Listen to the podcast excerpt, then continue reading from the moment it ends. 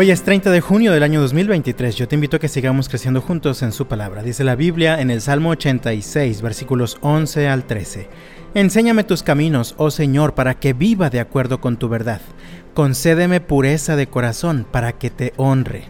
Con todo el corazón te alabaré, oh Señor mi Dios. Daré gloria a tu nombre para siempre, porque muy grande es tu amor por mí. Me has rescatado de las profundidades de la muerte. Todos los días estamos haciendo peticiones a Dios. Por lo general, estas están relacionadas con nuestra salud o con nuestra economía o con nuestros problemas. Sin embargo, hoy quiero compartir contigo tres peticiones que tú puedes hacer a Dios para tu desarrollo espiritual.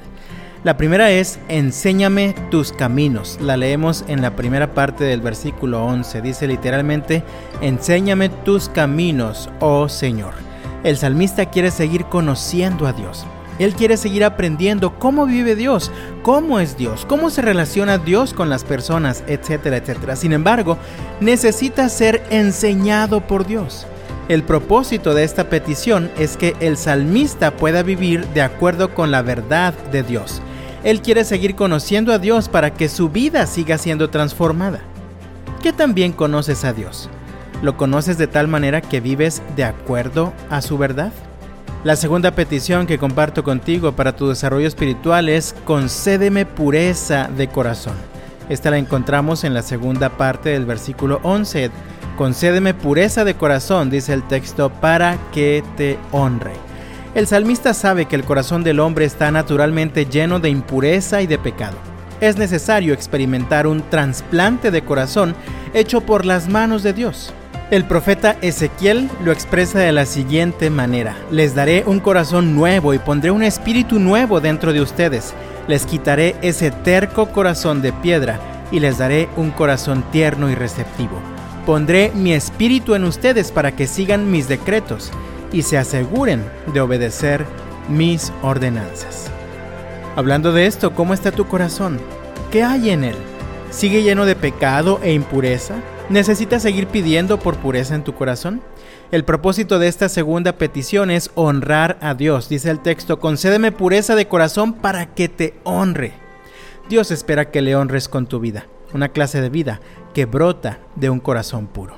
La tercera petición para tu desarrollo espiritual es un corazón agradecido.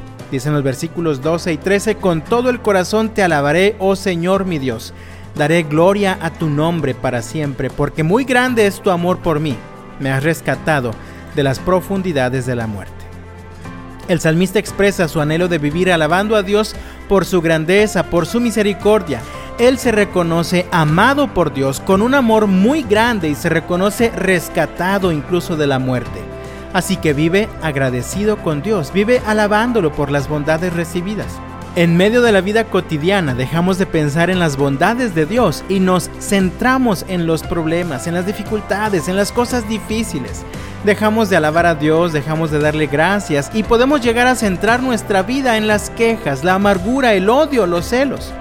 Pídele a Dios un corazón agradecido para que puedas seguir alabándolo por su grandeza, por sus bendiciones que de seguro sigues recibiendo. Yo te invito, por lo tanto, amado mío, en el nombre del Señor, sigue cultivando tu desarrollo espiritual.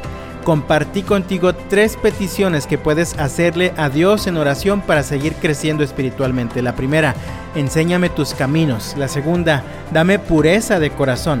Y la tercera, dame un corazón agradecido.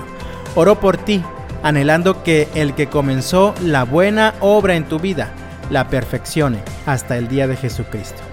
Que el Señor te bendiga este viernes, que tengas un fin de semana en el que puedas experimentar profundamente al Señor. Y hasta la próxima.